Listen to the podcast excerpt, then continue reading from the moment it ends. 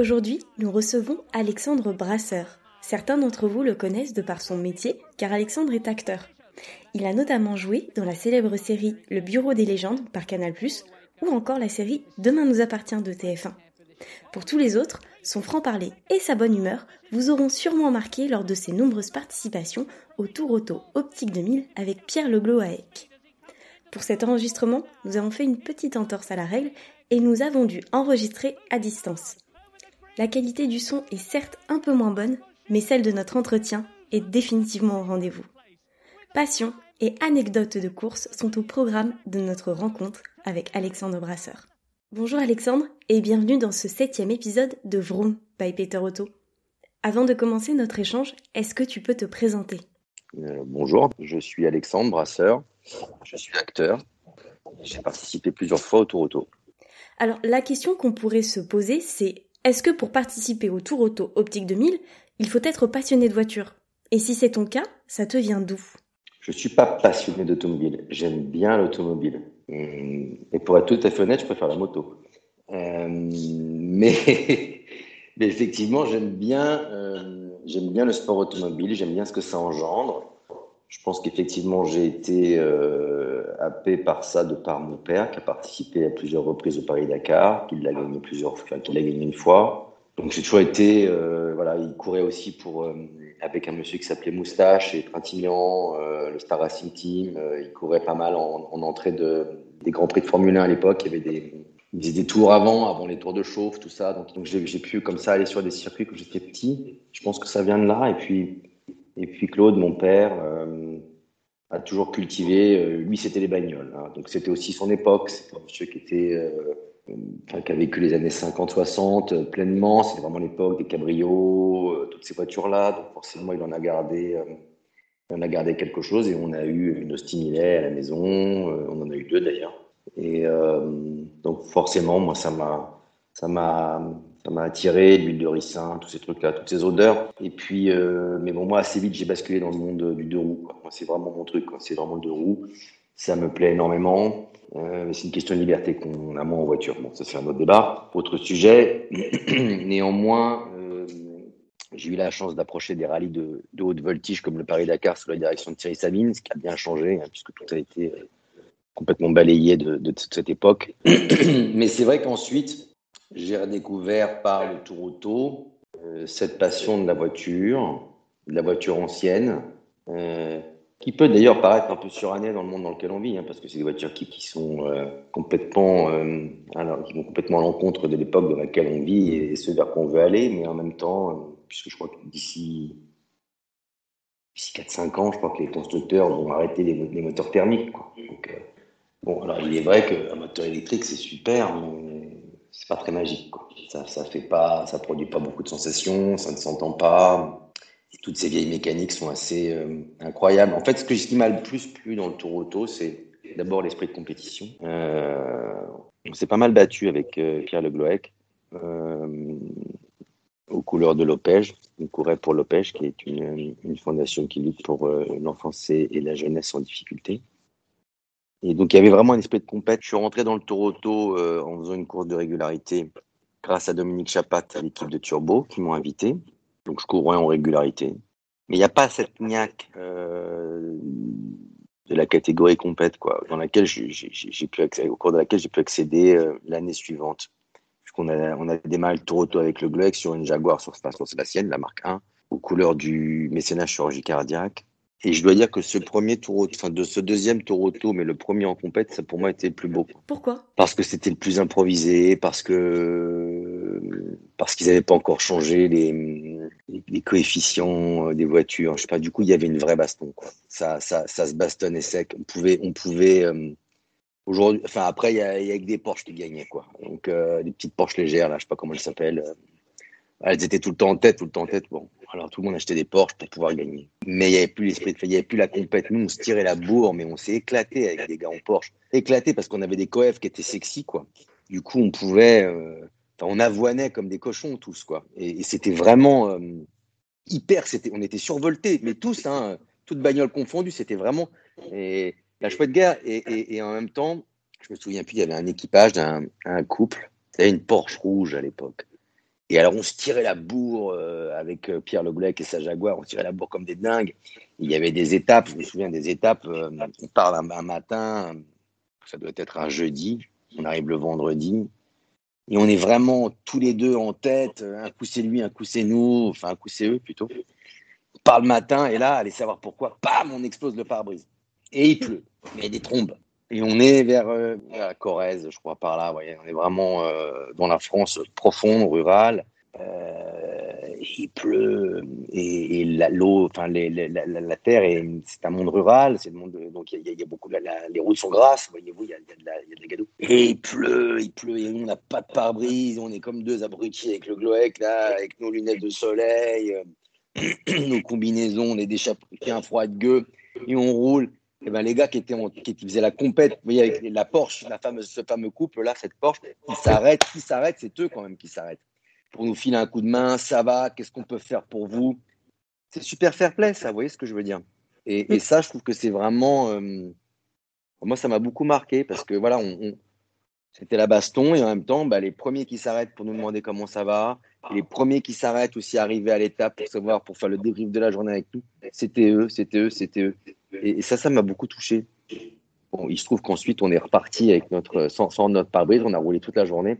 Et comme évidemment, euh, c'était la guerre, il y avait une spéciale. Et là, euh, dans une spéciale, on a pris, on a pris un gadin, on a pris un, puis bon, on a fini dans un mur de fer. Mais bon, le rallye s'est arrêté pour nous 24 euh, heures avant l'arrivée, près d'Angoulême, me semble-t-il.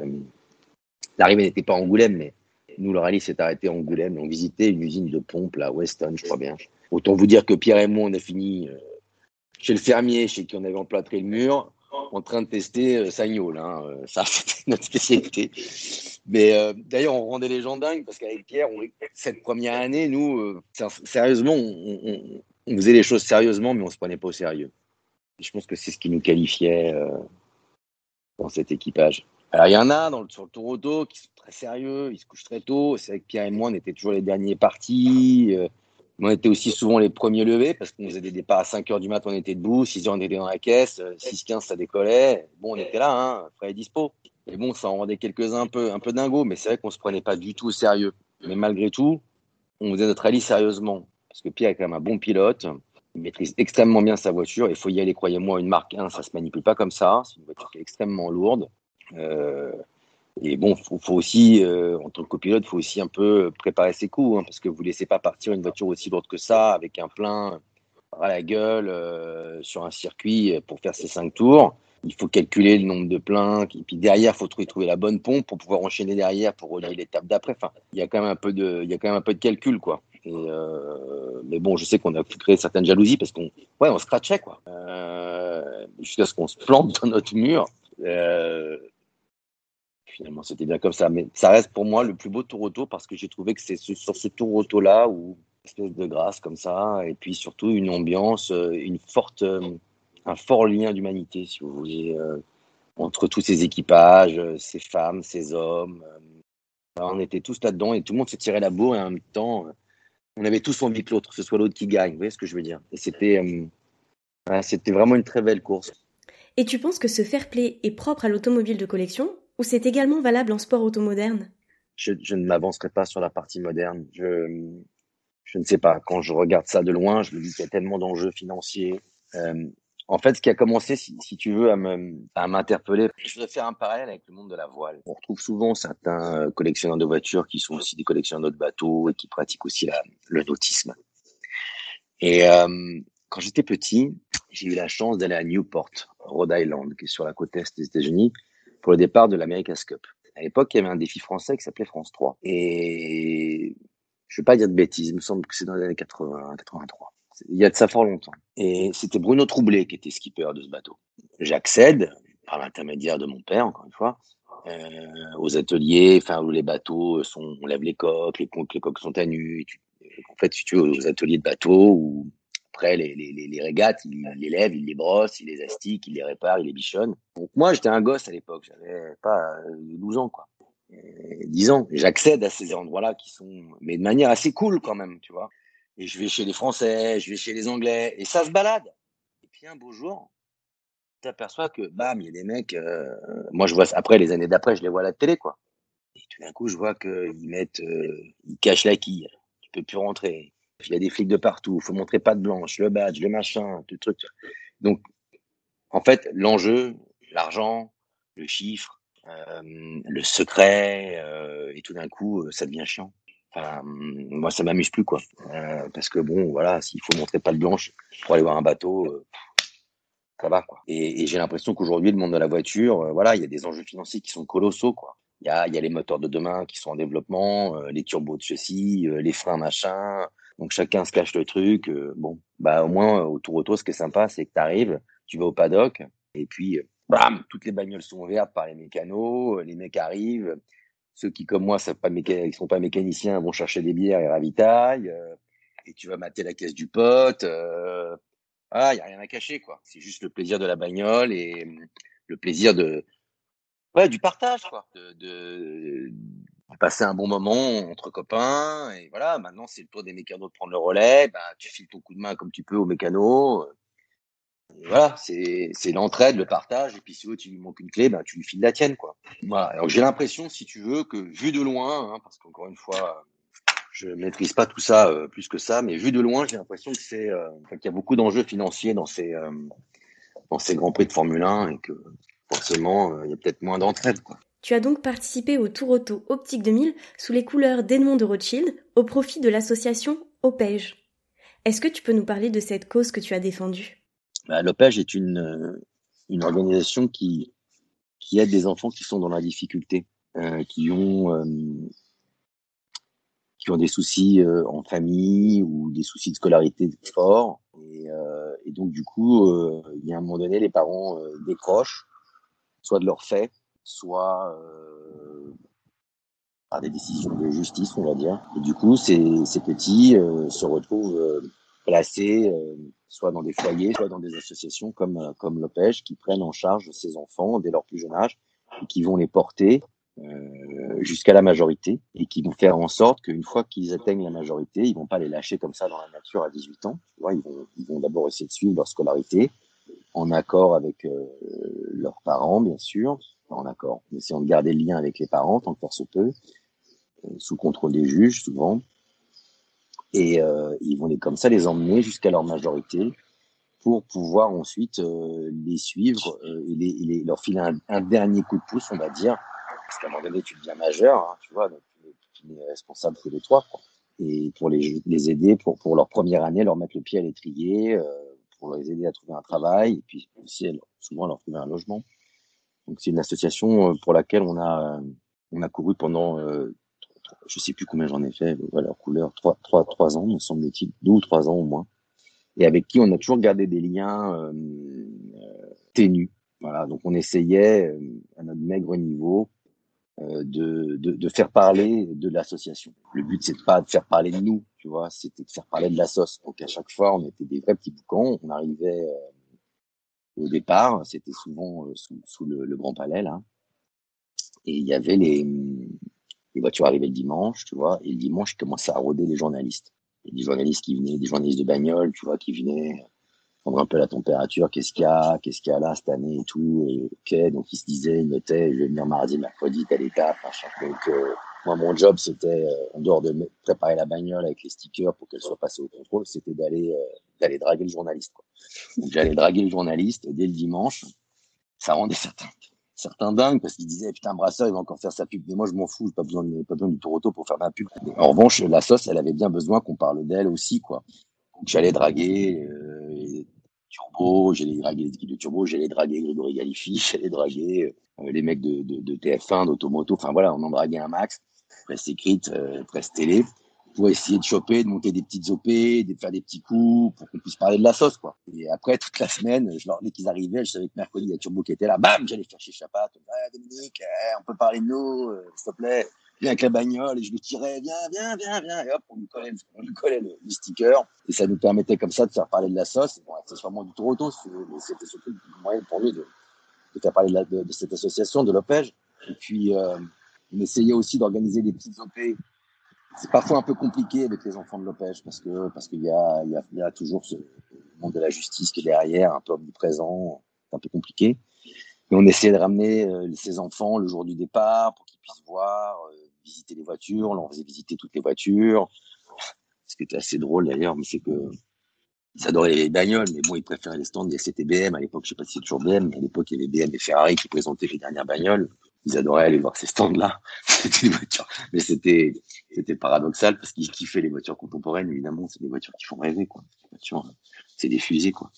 Donc, euh, donc euh, voilà, on les emmenait, on faisait la visite de, de, tous ces, de tous ces stands avec les enfants. Et une fois ou deux, on a même réussi euh, à aller, c'était à Manicourt, me semble-t-il, à ramener les enfants. Tu vois, on avait organisé un petit départ en bus pour que les petits puissent venir, arriver le matin, déjeuner avec les gens. C'est quand même, c'est quand même chouette, hein. Tu vois, tu vas à Manicourt, le tour auto, c'est quand même, euh, tu fais des, tu fais des circuits impressionnants, tu as des déjeuners incroyables dans des lieux dingues. Donc, monde, ils étaient tous là. Déjà nous, on avait des yeux grands comme ça, mais alors eux, je te dis pas, c'était fou, quoi. Ils avaient des yeux, ils étaient comme des fous. Voir tous ces mecs euh, et ces femmes en tenue de pilote, ça fait peur. Tu vois, d'un côté Dark Vador, un peu Star Wars, quoi. Avec leurs combinaisons, les moteurs, qui faisaient du bruit. Et après, hop, ils allaient voir les, les gars tourner euh, sur, sur, la piste. Donc, c'était très impressionnant. Voilà, on essaie de, on essaie de faire à notre, je dis, à notre maigre niveau, des petites OP comme ça, avec ces, avec ces jeunes, pour ces jeunes, et euh, sans compter les réseaux sociaux. Euh, voilà, on a monté des, des, des, comptes Insta, des choses comme ça pour qu'ils puissent mater. Moi, je faisais beaucoup de live à l'époque. Euh, ça se passait sur Facebook. Instagram n'était pas encore trop euh, dans la tendance, donc on faisait pas mal de live en Facebook, en Facebook, pardon. Mais dans la caisse, tu vois, on avait mis, on mettait des, caméras embarquées qu'on collait, euh, qui se barraient parce qu'évidemment Pierre il conduit comme un dingue, les caméras volaient tout ça se faisait à l'iPhone, tu vois. Donc on était là, c'était un peu de guingois, mais c'était sympa parce que c'était c'était de la bricole, c'était de la bricole, mais c'était fait avec le cœur, sincèrement. du coup, euh, ça nous permettait voilà de, de transmettre aux enfants ce que c'est qu'une une, étape de spéciale qui dure 10 minutes à fond les ballons, quoi, tout qui vole. Est-ce que tu dirais que le Tour Auto Optique 2000 est la course automobile qui t'a le plus marqué? Ouais, clairement. Oui, bah oui, parce que je l'ai faite et aussi parce que j'ai vu l'engouement qu'elle procure euh, sur les routes de France c'est c'est très joli à voir. Si tu veux, j'ai eu la chance de, de, participer comme ça à une étape du Tour de France à vélo, et, je dois dire que sur le Tour auto, euh, il, y a, il, y a, quelque chose de très similaire. C'est une course qui est très ancienne, et des passionnés de voiture, euh, il y en a dans toute la France. Euh, donc c'est incroyable parce qu'en fait les gens savent que le, le circuit, enfin que la course passe par là donc ils sont installés tranquilles euh, et voilà, c'est la bonne franquette quoi. Ils sont là, ils ont des chaises longues, des chaises pliantes, euh, la canette, euh, ça boit des coups, ça discute, ça regarde les bagnoles, ça prend des photos, ça fait des coucous et toi tu passes, tu fais coucou, t'arrives en ville. en plus avec Optique 2000, on doit, on a des points de contrôle, donc on passe dans tous les petits villages. ils ont des boutiques partout, c'est je veux dire, c'est incroyable cette chaîne. Ils ont des boutiques partout, donc tu passes, tu traverses les villages, tu bois un café, les gens sont là, ils peuvent toucher les bagnoles. Euh, il y a un côté, il y a un côté facile si tu veux. C'est exactement au contraire de ce qu'on disait tout à l'heure. Enfin, tour auto, t'es là, tu, tu, touches les mecs, euh, tu peux parler aux gens, tu touches les bagnoles. Euh, c'est accessible, quoi. Tu vois. Et puis hop, tu repars. Et puis le soir, c'est de, de, de grands, grande ligne d'arrivée. Là encore, t'as tous les gens qui sont là, qui à nouveau peuvent regarder les voitures et et aussi voir les voitures euh, se faire ouvrir et les gens viennent regarder, discuter quoi. Tout est facile. C'est ça, c'est ça qui est beau quoi. Donc euh, je sais qu'en ce moment avec le Covid, avant encore avec l'histoire de, de, de, de, terrorisme et tout, c'est un peu compliqué, mais c'est vraiment le truc qu'il faut pas perdre. C'est faut faut pas perdre l'ouverture et le côté euh, généreux. Le Tour Auto est une course quand même généreuse dans, dans ce dans ce sens-là quoi. C'est-à-dire que voilà des, des gens qui peuvent pas se les offrir, qui, qui voient ces voitures que de manière, euh, c'est très rare, mais même, même, même moi, je, je vois pas ces voitures, je peux pas me les offrir ces voitures. Mais c'est quand même sympa d'emmener les enfants, ça fait des jolies balades, ça fait des jolis souvenirs. C'est des choses qu'on voit plus aujourd'hui. Les voitures sont toutes les mêmes, elles ont toutes les mêmes formes, elles font toutes le même bruit, elles sont très ennuyeuses, les voitures d'aujourd'hui. Elles sont très pratiques, mais elles sont très ennuyeuses. Alors qu'à l'époque, elles faisaient rêver, quoi. Il y a des chromes de partout, euh, le dimanche, euh, vous pouvez les astiquer, voilà. Mais encore plus belle. Tu nous parles de générosité. Qu'est-ce que l'automobile représente pour toi? La famille, le voyage, le départ en vacances. Le côté. Euh, moi, c'est comme ça que je conçois l'automobile encore aujourd'hui. Je te dis, je, roule plutôt en moto. Mais j'aime bien le côté familial de la voiture, le côté on, on est tout dans la carapace. on transporte la maison et on l'emmène. Et puis, euh, bien évidemment, euh, la voiture est aussi un synonyme euh, de liberté. Tu n'as pas de contraintes, tu n'as pas de contraintes horaires, tu t'arrêtes quand tu veux, tu veux faire pipi, tu te fais pipi, tu veux boire un coca, tu bois un coca, tu trouves un beau paysage, tu t'arrêtes, tu le regardes, tu es pressé, tu bourres. moi, je vois là cet hiver avec le, le Covid, je travaille sur un gros truc là pour TF1. Ils n'étaient pas très chauds pour que je puisse, pour, que je voyage en train. J'avais des tournages euh, assez loin à Bordeaux. Euh, c'était mais pas trop le train. Bah, du coup, j'ai pris ma voiture et bah, je me suis fait 5000 km au mois de novembre parce que je tournais à Bordeaux. J'ai pas arrêté de faire des allers-retours. J'étais sur la route tout le temps. Mais bon, moi, j'aime ça. J'aime conduire. J'aime le plaisir de conduire et j'aime, j'aime cette liberté. Mais il est vrai qu'au départ, essentiellement, la voiture, pour moi, ça symbolise vraiment la voiture de la famille et le, départ en vacances. Est-ce qu'il y a une voiture ou une moto qui t'a particulièrement marqué? Bah, Dans les voitures, euh, la, Jaguar Mark 1 de 59 de Pierre Le Gloec m'a beaucoup marqué. C'est vraiment une voiture qui m'a vraiment marqué énormément, euh, que j'ai longuement pratiqué. Euh, j'ai toujours été porté sur les voitures plutôt anglaises. Euh, en tout cas en ce qui concerne les voitures un peu rétro. Et, euh, pour les motos, bah, je ne peux pas passer à côté. J'ai roulé en Harley pendant 25 ans. Ça a été pour moi la moto de mes rêves. Euh, j'ai réussi à en, offrir une assez jeune. J'ai roulé là-dedans, là-dessus pendant 25 ans. Et puis ensuite, j'ai beaucoup aimé les Triumph. J'ai roulé Triumph. Et là, dernièrement, je roule en BM. Et voilà, Bon, j'ai 50 balais, je pense que c'est l'âge. quoi. C'est quel modèle? Bah, En fait, si tu veux, moi j'étais beaucoup porté. J'ai démarré par le motocross quand j'avais 10 ans, je roule en YZ50. Et puis, euh, en guise de moto, je roule maintenant 1250 GS Adventure avec un énorme réservoir. Et, euh, et du coup, là, euh, je suis encore allé faire un road trip la semaine dernière. Je suis parti au fin fond des Baléares, pris le ferry, je roule. quoi. Et puis, une fois que je suis dans les Baléares, je je fais de la piste. Euh, Et là, je dois dire que la GS, euh, c'est quand même la moto ultime, la moto la plus polyvalente du monde. Quoi. Je, veux dire que c'est une moto qui est assez surprenante quand on maîtrise un peu de roues. Euh, c'est quand même une moto assez ultime. C'est pas pour rien que c'est la moto la plus vendue en France ces dernières années. Quoi. Et je la trouve encore un peu rock'n'roll. Côté sport automobile, est-ce qu'il y a un pilote que tu affectionnes? Bah, Le pilote qui m'a le plus marqué, c'est Jackie X. Quoi. Euh, d'un point de vue personnel, parce que Jackie a couru le Paris-Dakar avec mon père, donc j'ai connu Jackie de manière personnelle, que j'ai fait, j'ose pas le dire, mais j'ai fait Bruxelles-Paris avec Jackie en 1h30. Euh, on copilote sur la 959 groupe B prototype euh, du Paris-Dakar. Parce qu'à l'époque, ils faisaient des Jackie X et Claude pour le Dakar. Ils étaient sponsorisés aussi par. ils avaient des, fallait faire des, on faisait des faux départs de Bruxelles pour la presse. Il y avait tout un bins en termes de com. Donc la voiture était basée à Bruxelles. Ensuite, fallait qu'elle rejoigne la France, tout simplement par, euh, l'autoroute. Et ça encore, oui, aujourd'hui, je pense que les bagnoles voyageraient dans des, gros camions fermés. Donc bah là, j'ai Kix, il prenait la caisse et bam Il allait direction le parc fermé à Paris, euh, tout seul, quoi. Donc euh, il y avait un bouffon qui était à côté, c'était moi, quoi.